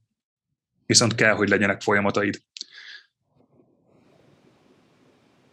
Nagyon Ez válasz volt a kérdésre. Nagyon menő és nagyon érett gondolkodás. Hát elég sok betekintést adtál már ilyen tippekben, technikákban, és azt is mondtad, hogy ne a, ne a kezdő vállalkozók jöjjenek hozzád. De te hol látod mégis magad pár év múlva? Te hogyan fejlődsz, vagy a ti vállalkozásotok hogyan fejlődik? Meddig, meddig tudod ezt csinálni, meddig szeretnéd ezt csinálni? És hova fut ez ki 3-5-10 év múlva, szerinted? Kiváló a kérdés, halvány fogalmam sincs. Ötleteket nyilván tudnék mondani. Itt nekem a, a nagy kérdést az jelenti, hogy vajon ez a fajta gondolkodás vagy módszertanok, amikkel én foglalkozom, ezek megmaradnak-e külön területként, vagy tudományként, vagy pedig beintegrálódnak különböző területekbe, mert attól függően, hogy mi lesz a, a, a fő iránya ennek a gamification és vásárlói pszichológia fejlődésnek, mint területnek, hogy önálló marad, vagy integrálódik máshova, szerintem tök eltérő eh, képpen kell ezekre reagálni. Mert hogy eh, annó megjelentek a, a designerek, és akkor ők így megcsináltak mindent, amit így adtak nekik. Aztán, ahogy telt az idő, ugye megjelentek a felhasználói felülettervezők, megjelentek a könyveket tördelők, megjelentek a borítókat tervezők, a printanyagokat, digitális anyagokat, szóval lett egy csomóféle e, grafikai dolgokkal foglalkozó tervező, specializálódtak ebből a, a szempontból. Az is elképzelhető egyébként, hogy a, a gamification és a vásárlói pszichológiával is ez lesz, hogy lesz, aki eh, kifejezetten mondjuk webshopokkal foglalkozik, ezt most is meg lehet tenni, ezt a fajta specializálódást, hogy valaki csak webshopokkal foglalkozik, valaki csak, mit tudom én, sportszoftverekkel eh, foglalkozik, vagy ezzel a, a, célcsoporttal, stb. Szerintem tök fontos figyelni azt, vagy, vagy látni azt, hogy merre megy ez a terület. Én nagyon örülnék neki, hogyha egy idő után eljutnánk oda, hogy nem csak én foglalkozom cégen belül ezzel, hanem lennének mondjuk olyan emberek, akik akár e, idézőjelben bedolgozós jelleggel, vagy akár nálunk főállásban lévő e, alkalmazottként mondjuk kifejezetten a, a UX dolgokkal tudnak foglalkozni, vagy kifejezetten a kutatással tudnak foglalkozni. Mert hogy igazából én egy picit ilyen Jack of all trades, master of none megoldásban dolgozom, egy picit foglalkozom UX-el, de nem annyira, mint egy UX-es, egy picit foglalkozom kutatással, de nem, de nem annyira, mint egy kutató, egy picit foglalkozom marketing szövegírással, de nem annyira, mint mondjuk egy profi marketing szövegíró, mert hogy tudnom kell, hogy különböző módszerekkel és felületeken hogyan lehet az emberi döntésekre hatni. És mivel ebből a szem... ez, ez annyira érdekes, mert most jön a profiling, és, a, és hogyha belegondolsz, akkor a technológia nagy részét ezeknek a területeknek valószínűleg megint egységesíteni fogja, mert ugye egy dolog, egy, egy szoftver, egy AI fogja az összes dolgot megcsinálni, amit mondjuk itt felsoroltál, a content marketingtől, a copyrighton keresztül, a vevői pszichológiai besoroláson keresztül, mert behavior elemeket, tehát ilyen uh-huh. viselkedéstudományos elemeket is lehet olyan profilokat kapni egy 30 perces valamilyen quizből, amit kitöltesz. Tehát, hogy szerintem ez is egy érdekes dolog, hogy hogy, hogy lehet fönnmaradni, hogy lehet meg, megmaradni ezen a területen úgy, hogy tényleg az AI és a, és a technológia úgy jön föl, hogy, hogy hogy tudod megtartani, hogy ez még mindig értékes, és ugye a tervezés oldalán maradni, mert ugye azt még mindig nem tudja megcsinálni mondjuk az AI, vagy pedig tényleg minél különlegesebbre szakosodni, ami, ami annyira komplex, hogy még nem tartott a tudomány. A, a kettő ötletem van, az egyik a Számolások a című könyv vagy film, ki milyen formában fogyasztotta, de ott is arról van szó, hogy annó a NASA-ban rengeteg nő dolgozott, aki a matematikai számításokat elvégezte, uh-huh. hogy lehetőleg akit fellőnek vissza is tudjon jönni egy darabban, élve, és egy idő után őket is lecserélték számítógépekre, és ők nem azt mondták, hogy oké, okay, akkor elmegyek munkanélkülinek, hanem beletanulták vagy beletanultak abba, hogy hogyan Nagyon lehet, szeretem a filmet. hogy, hogy hogyan lehet mondjuk azt hiszem Fortran nyelven programozni, és akkor igazából ők, őket nem leváltotta a gép, hanem kiegészítette a munkájukat, hogy ott is lehetett ezt a váltást tök jól menedzselni, ez az egyik gondolatom. És a másik, amire gondoltam, az szerintem a hátulütője a digitális rendszereknek, a mesterséges intelligenciának és az egyéb varázslatoknak, hogy egy gép logikusan fog gondolkodni mert ugye erre tanítják meg. És rengeteg alkalommal előfordul az, hogy nem logikus megoldások adnak olyan üzleti hasznot, ami egy gépnek valószínűleg nem fog eszébe jutni, mert hogy egy gép miért javasolna nem logikus megoldást? Kreativitásról beszél.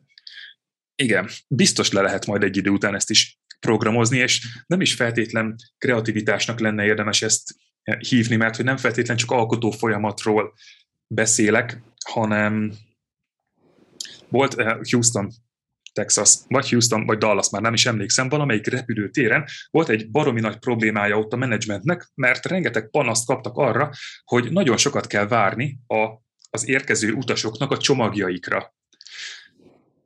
10-20 perceket. És akkor kimentek oda a menedzsment tagjai, megfelelő szakemberekkel, jól megnézték, hogy mi történik ott a meg hogy mi hol van, és betettek extra személyzetet, picit átvariálták a saját folyamataikat, és leszorították 8 percre a kirakodást. Hogy összesen mondjuk 7 percet kellett várni, mert hogy a géptől elsétáltam a, a csomagos részig, és akkor ott még áldogálnom kellett 7 percet, hogy megkapjam a csomagot. És megcsinálták ezt a baromi nagy fejlesztést, rengeteg pénzért, és nem csökkent a bejelentések száma.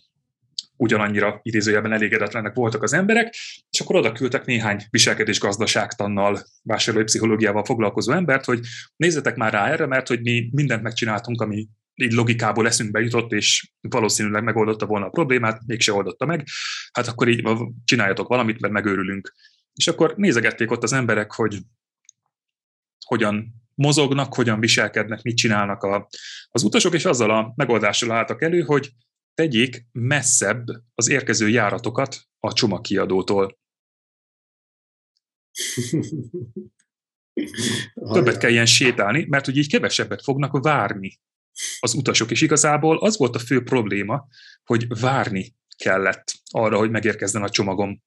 És tök mindegy, hogy ez most 7 perc vagy 14 perc, azt érezték az emberek, hogy bakker, tök sokat kell várni, hát ez mennyire rossz dolog. És ugye ez volt az élmény vége ebből a szempontból, és nagyon gyakran egy összetett élménynél, egy utazásnál, egy koncertnél a legkiugróbb élmény marad meg bennünk, és a legvége nem, az, nem, nem emlékszünk minden egyes pillanatra, és hogyha a vége rossz, akkor az egész rossz. Tudunk, tudunk így is gondolkodni. És igazából az, hogy máshol, vagy más terminára érkezzen egy gép, azért annyira nem Hát ez nem egy költséges. Aha, nem annyira költséges megoldás, mint mondjuk plusz 30 embert fölvenni. de nem is, de nem is jó megoldás azt a 700-át. Azért én ugye a lean szemüvegemmel ott kapálóztam volna. De hát, jó, hát az emberek ilyenek. Ugye, Igen, nem a logikus dolog oldotta meg.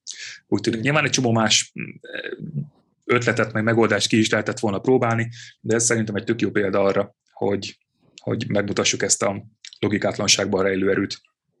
Igen, végül is itt a, ebből az a tanulság, hogy mielőtt megpróbálták volna megoldani a problémát, nem tették fel a kérdést azt, hogy miért. Igaz, akkor azt jelenti, hogy sokkal, de sokkal, de sokkal hamarabb odaértek a, az utasok a podgyász felvételhez, mint a podgyász megérkezzen. Úgyhogy eleve rossz úton haladtak, mert nem tudták annyira felgyorsítani a dolgot. Aha, e, ezzel részben egyetértek, részben vitatkoznék, mert hogy feltették azt a kérdést, hogy miért, csak rossz oldalról közelítették, tehát hogy miért ilyen lassú a csomagfeldolgozás, és nem, az, nem azt a kérdést tették fel, hogy miért az bosszankodnak az emberek. Igen. Igen. Mert ugye, hogyha ezt az első választ megvárod, miért bosszankodsz? Mert lassú a kiadás, és ezzel megelégedsz, hogy lassú a kiadás, akkor ezt fogod megoldani. De ne elégedj meg az első válaszsal. Ugye ez a nagy trükkje uh-huh. ezeknek a, a dolgoknak. Mert hogy az első az logikából fog következni. A várakozás, a várakozás Igen. volt a gond. Igen, ez érdekes, ez érdekes.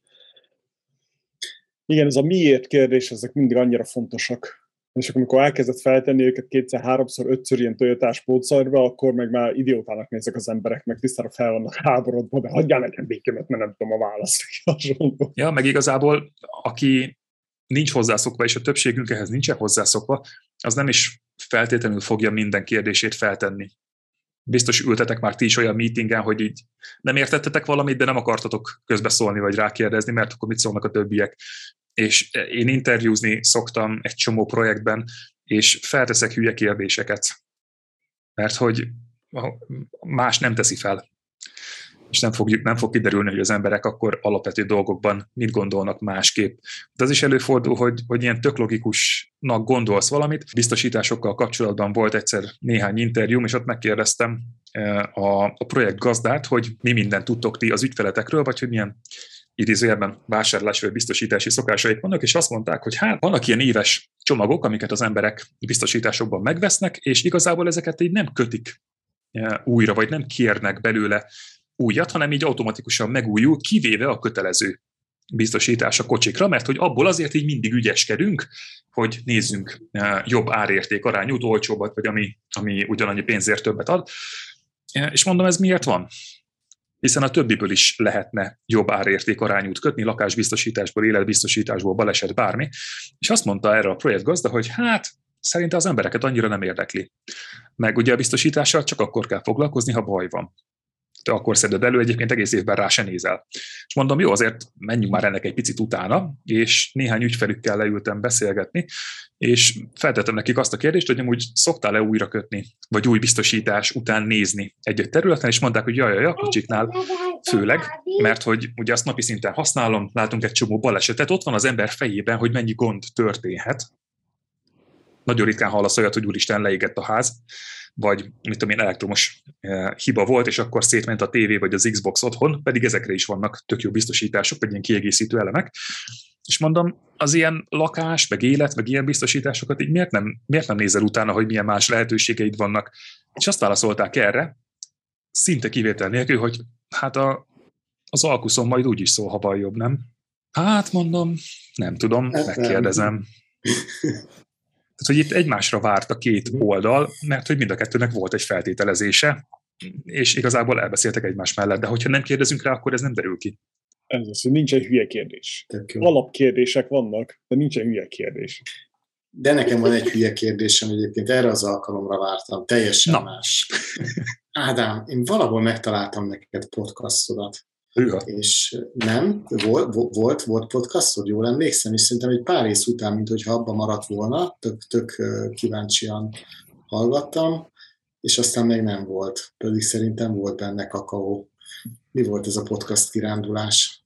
Szerintem a podcast egy tök jó tartalom forma, viszont mivel nekem van egy csomó más tartalmi csatornám, nem biztos, hogy én oda rendszeresen készítenék új tartalmakat, próbálkoztunk ezzel, tettünk egy-két kísérletet, úgyhogy én a, a hang alapú tartalmat inkább megtartottam arra, és valószínűleg ezért idézőjelben találtál erre rá, vagy ez maradt meg belőle, hogy a, a meglévő anyagaimat kezdtem el hangos formában megosztani, és ebből lett a vásárlói pszichológia szteroidokon varázslat. Nagyon jó volt, tetszett, tetszett. És kicsit így vártam, hogy vajon jön-e, jön-e. Köszönöm, hát majd lesz egy kis időm, akkor majd még beütöm ezek néhány blogposztot, ami mondjuk nem ilyen, mondjuk videót kell hozzánézni, vagy sok ábrát tartalmazó poszt, mert hogy hát azt egy annyira nem izgalmas hallani, szerintem, kocsiban ülve, vagy futás közben, vagy bárhol, hogy van itt ez a diagram, amit ti nem láttok, de hogyha van itt ez, a, ez az U alakú görbe, és akkor itt egy picit balra, meg jobbra, meg áh, nem. Tehát, hogy ez azért ki kell válogatni, meg át kell gondolni, hogy hogyan is szólnak majd jól azok az írásos tartalmak, mert hogy Toastmasters-es vagyok, szerintem hallottatok már bőven erről a, a, a mókáról a korábbi adásokban is, nem ugyanúgy készül egy szöveg fülnek, mint szemnek. Uh-huh. Én nézegettem a honlapodat, és nagyon tetszett az akadémia, hogy hogy raktátok össze, meg a, ahogy a marketing ajánlatodat így felgörgetett, hogy ez is gamifikációval készült az elején, és úgy, úgy építetted föl, meg látom, hogy itt egy csomó ilyen gamifikációs elemeket raksz be a végén, Aha. hogy hogy játékosítjátok az akadémiát, hogy született meg ez az ötlet, és mennyire szeretik az emberek, vagy akik bent vannak. Láttam pár véleményt. hát ez egy szerintem baromi izgalmas dolog, majd megállapítjátok, hogy az-e, illetve nyilván nem az én dolgom eldönteni, hogy a, cucc izgalmas-e. 2020 márciusában, 11-én, nem tudom, ott voltatok-e, jött a hír Magyarországon, hogy full lockdown, tehát ki sem merje nézni az ablakon, és nekem egy héttel később lett volna egy élő tréningem, amit tartok. Azt mondtuk, hogy jó, hát nekem nagyon halovány emlékeim vannak a legutóbbi nagy ilyen pandémiás időszakról, fogalmam sincs, hogy mi fog történni, de ahogy egyébként kiderült, másnak se nagyon volt róla fogalma, és azt mondtam, hogy jó, hát élő rendezvényeink nem lesznek, nézzük meg, hogy mit lehet kezdeni. És nekem már volt a fejemben egy ilyen tagsági klub rendszer, amit tök jó lenne indítani, hiszen Magyarországon gamificationről és vásárlói pszichológiáról egyébként máshol nem nagyon tudsz tanulni. Hogy van egy-két olyan előfizetéses klub, ahol ezt érintik, de ami kifejezetten erről szól, olyan nincs.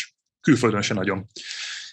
Van talán, nem tudom, négy, ebből háromban benne vagyok. Szóval, hogy így tök jól lehet látni, hogy mi az, ami, ami egyrészt külföldön működik, másrészt pedig mi az, ami, ami tartalmilag elég jó ahhoz, hogy, hogy ez működjön, és akkor én azt mondtam 2020 márciusában, hogy mi lenne, hogyha kipróbálnánk, hogy ezt nem decemberben kezdjük el fejleszteni, hanem mondjuk most így tavasz, tavasszal, vagy tavasz végén, nyár elején elindítjuk. Normális ember ilyet nem csinál, én azt gondolom, mert hogy ez egy sor szöveg nem volt ebből megírva. Ugye ezt említettem korábban, hogy én nagyon nagy híve vagyok a tartalom, tartalom alapú kommunikációnak, illetve magának a tartalomnak, mint formának, és azt gondoltam, hogy ez egy ilyen tök jó tartalom alapú előfizetéses rendszer lesz hogyha ezt így stratégiailag nézzük. Ehhez az kell, hogy brutálisan sok tartalmat legyártsál, ami hasznos, és mondjuk így megfelelő sorrendben adod oda az embernek. És azt mondtam, hogy jó, nézzük már meg, hogy erre egyébként mekkora igény van. Ugye ez a validálás ebből a szempontból tök fontos, kinek milyen problémáját, hogyan oldod meg, mennyi pénzt hajlandó fizetni érte. És azt követtem el, vagy azt csináltam, hogy tartottam talán kettő vagy három webinárt, ugye akkor hirtelen mindenki webinárt tartott, felültem én is erre a vonatra, és azt mondtam, hogy oké, okay, legyen maga a webinár tök hasznos, brutális módon telepakoltam szerintem tartalommal, gamification alapjai, ez volt a lényeg, és akkor a, végén azt mondtam, hogy ha ez tetszett, akkor az akadémiától le fogod tenni a hajad a sarokba, de úgy, hogy egy, egy darab tartalom nem volt kész belőle. Magát a landing oldalt akkor megírtam mondjuk nem tudom, rászántam egy 5-6 órát, eh, hogy megírjam és aztán összerakjam, és akkor ezt így megmutattam embereknek, akár a, a, a webinár végén, akár hírlevélben kiküldtem, és azt mondtam, hogy figyelj, ez most március vége van, április, ez júniusban fog elindulni, de elő tudsz rá fizetni, és hogyha az első két hónapot kifizetted, akkor az olcsóbb lesz, mint a havi díj. Tehát, hogy 10 ezer forintot, hogyha most kifizetsz, az havi 5, egyébként meg később havi 6300 forint lesz, vagy 6350, szóval most tök jó jársz, illetve megkapod mellé a könyvemet is. És így jöttek emberek, és megvették. Úgyhogy egy, egy mondat nem volt kész az akadémiából a domaint nem hoztuk létre, a tárhelyet, semmi ebből a szempontból. Volt egy landing oldal, elő tudtál fizetni, és kész. És így jöttek emberek, és így előfizettek, ami nagyon-nagyon megdöbbentő volt, és akkor egy hét múlva azt mondtam, hogy hát itt bejött annyi pénz, hogy minden kezdeti szoftvert ki tudjunk belőle fizetni, és így legrosszabb esetben is egyébként mondjuk egy fél évig üzemeltetjük, aztán meglátjuk, hogy mi lesz belőle. Úgyhogy nekiálltam őrült tempóban megtervezni, hogy ez a cucc hogyan fog működni, kinézni, tartalmilag struktúrájában, és elkezdtem tartalmat gyártani. És ez azóta így működik.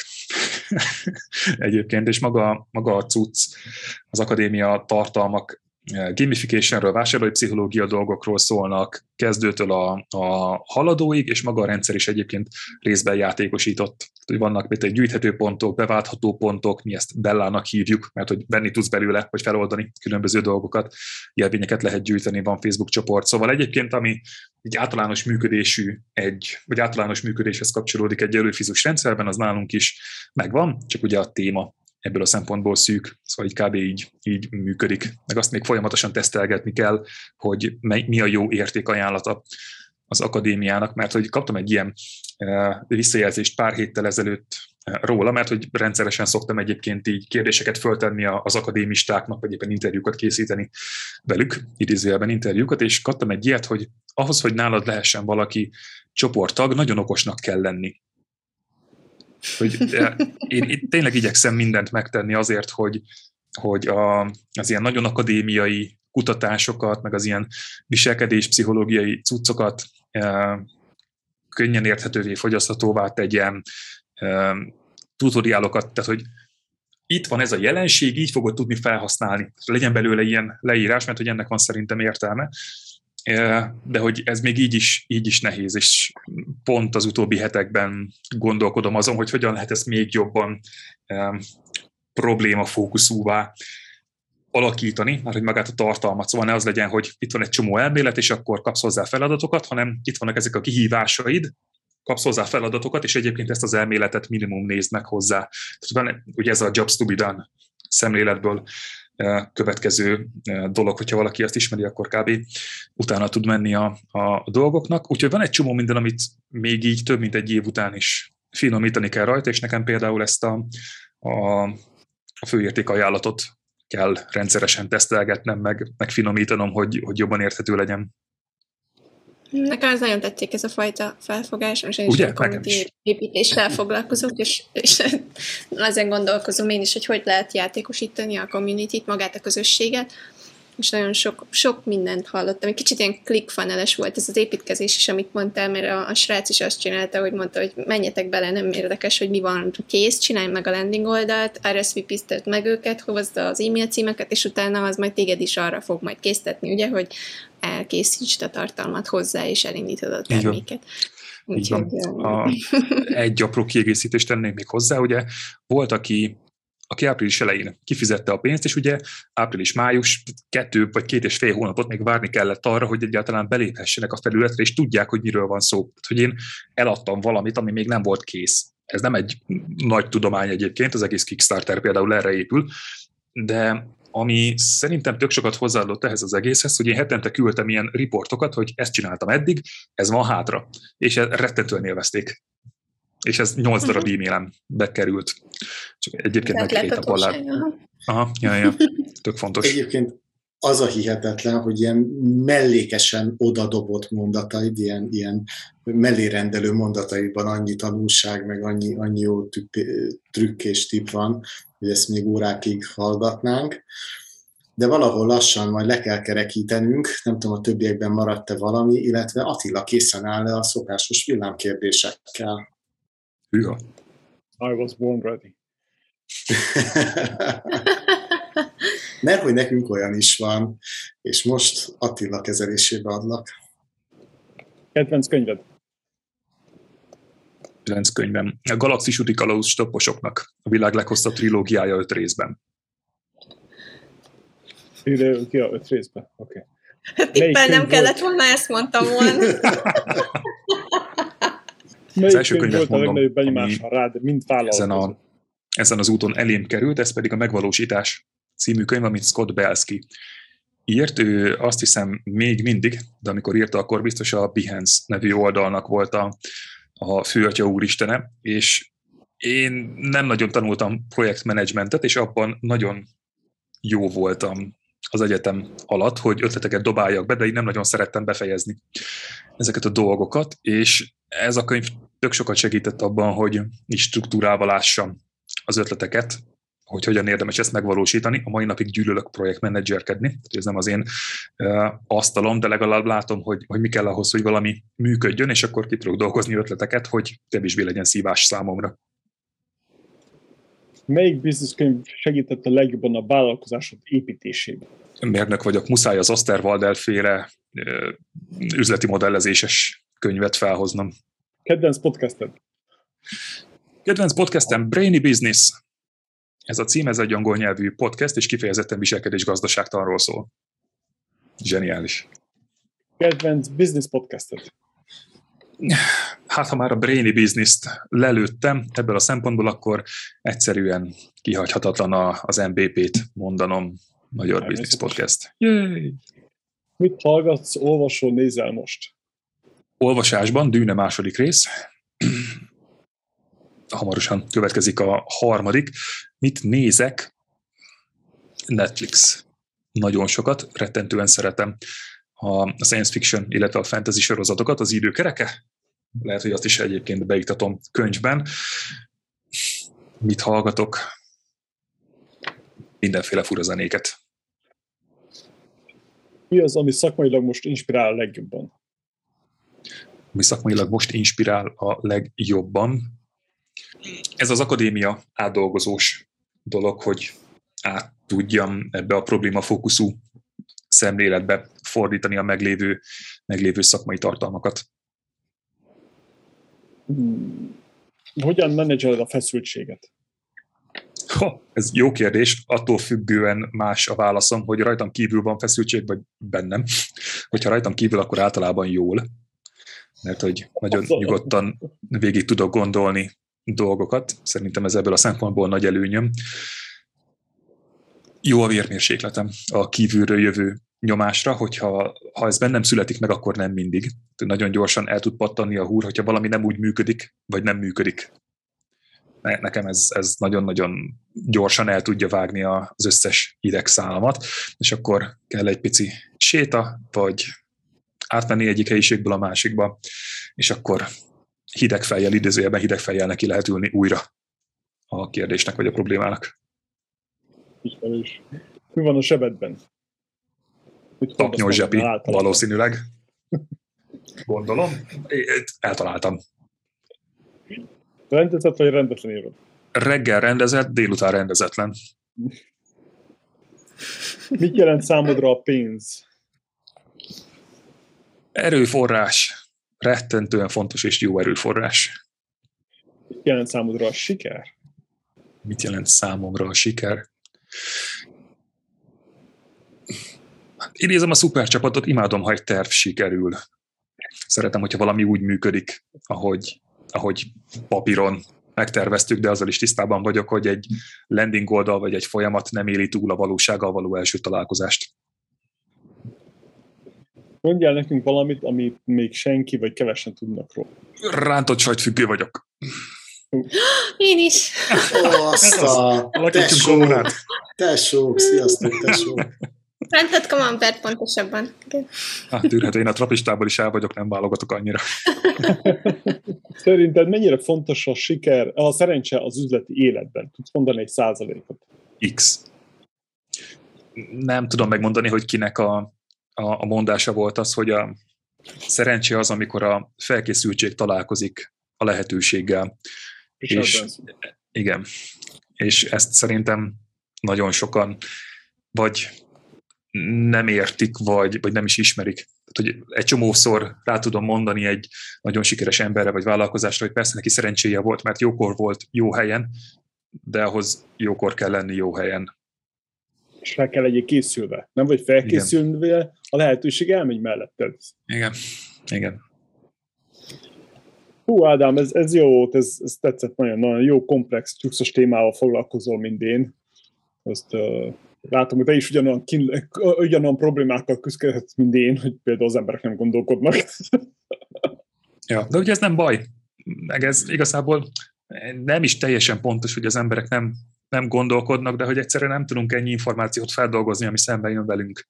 Hogy másodpercenként 11 millió bit információval találkozol, és ebből mennyit fog fel az agyad? 40-et. És ezért van az, hogy ugyanazt a témát nézzük, és te tök másképp látod, mint én. Mert hogy nem ugyanazt a 40-et veszed észre. És az már egy következő gondolati szint, hogy ezt az információ mennyiséget, amit befogadsz, hogyan dolgozott fel, és hogyan emlékszel rá.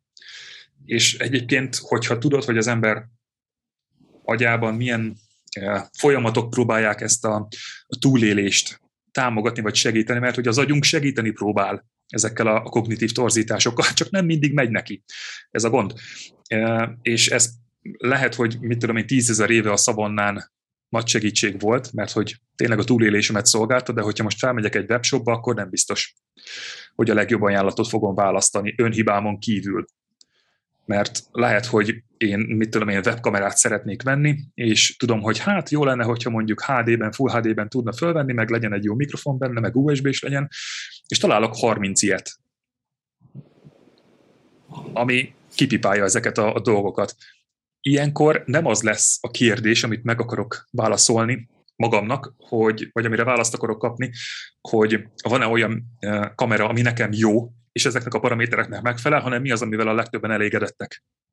Mert biztos, hogy meg fogom nézni az értékeléseket, és a nagy trükk, vagy nagy probléma, ki honnan nézi, a nagy trükk az, hogy ezt a kérdéscserét nem veszi észre az agyam. És hiába mondod azt, hogy a te terméked a legjobb a világon, mert másé is a legjobb lesz és ezért nem elég, hogyha simán csak kiírod, hogy full HD, meg fekete, meg mit tudom én mi a márkája, hanem el kell mondani, hogy ez hogyan teszi jobbá a te életedet. Mert hogy valami kell, hogy megkülönböztessen a, a piacon, amit az emberek egyébként meg is fognak érteni az ilyen szisztematikus idézőjelben hibáik ellenére.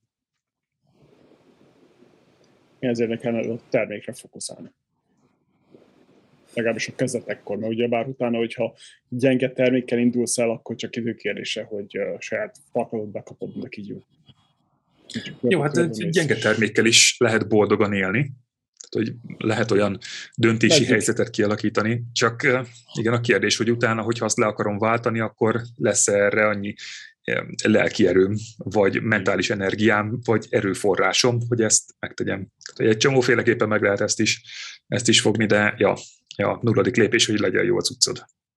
Én amúgy gondolkodtam ezen, hogy olyan, olyan sunyi ez a dolog, hiszen elkezdesz egy, egy céget, valami oknál fogva azt szeret, hogy tiéd a legjobb, közben nagyon gyenge az a termék vagy szolgáltatás minősége, és akkor elkezded belenyomni az energiát, a pénzedet, elmegy egy csomó idő, és nem egyik napról a másikra az, hogy most csődbe ment az egész, hanem ilyen szépen lassan, ilyen lelki teherként, nyomásként nehezedik a válladra, és akkor utána pedig már nincsen lelki erőt felállni vagy megfordítani a dolgokat, mert, mert idáig vagy kortizol szinted magas, ideges vagy, feszült vagy, és akkor már nincs is a látásod nagyon be, beszűkül, ami szerintem mhm. az egyik legrosszabb, és akkor már nincs is energiád az lenni, elgondolkodni azon, hogy oké, okay, hol a probléma, hol kéne elkezdeni, stb. stb. Persze, Abszolút. Tehát csak én Abszolút. látom ezt így. Uh, ez jó volt, ez jó volt. Köszönjük szépen. Királyság. Köszönjük szépen. Nagyon köszönjük. Én köszönöm, gyertek máskor is. Mi mindig itt vagyunk, minden csütörtökön itt vagyunk. Oké. Okay. Jöhetsz máskor is. Köszi. Köszi Ádám, nagyon király volt.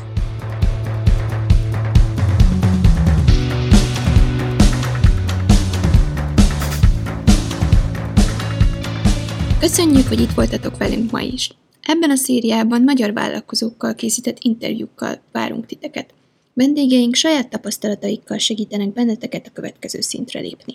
Hallgassatok minket továbbra is, osszátok meg az adást vállalkozó társaitokkal. Küldjetek be kérdéseiteket, jövő héten egy újabb vendéggel újra itt a Magyar Business Podcast 5-en a világ négy tájáról jelentkezünk, és segítünk titeket a vállalkozói úton.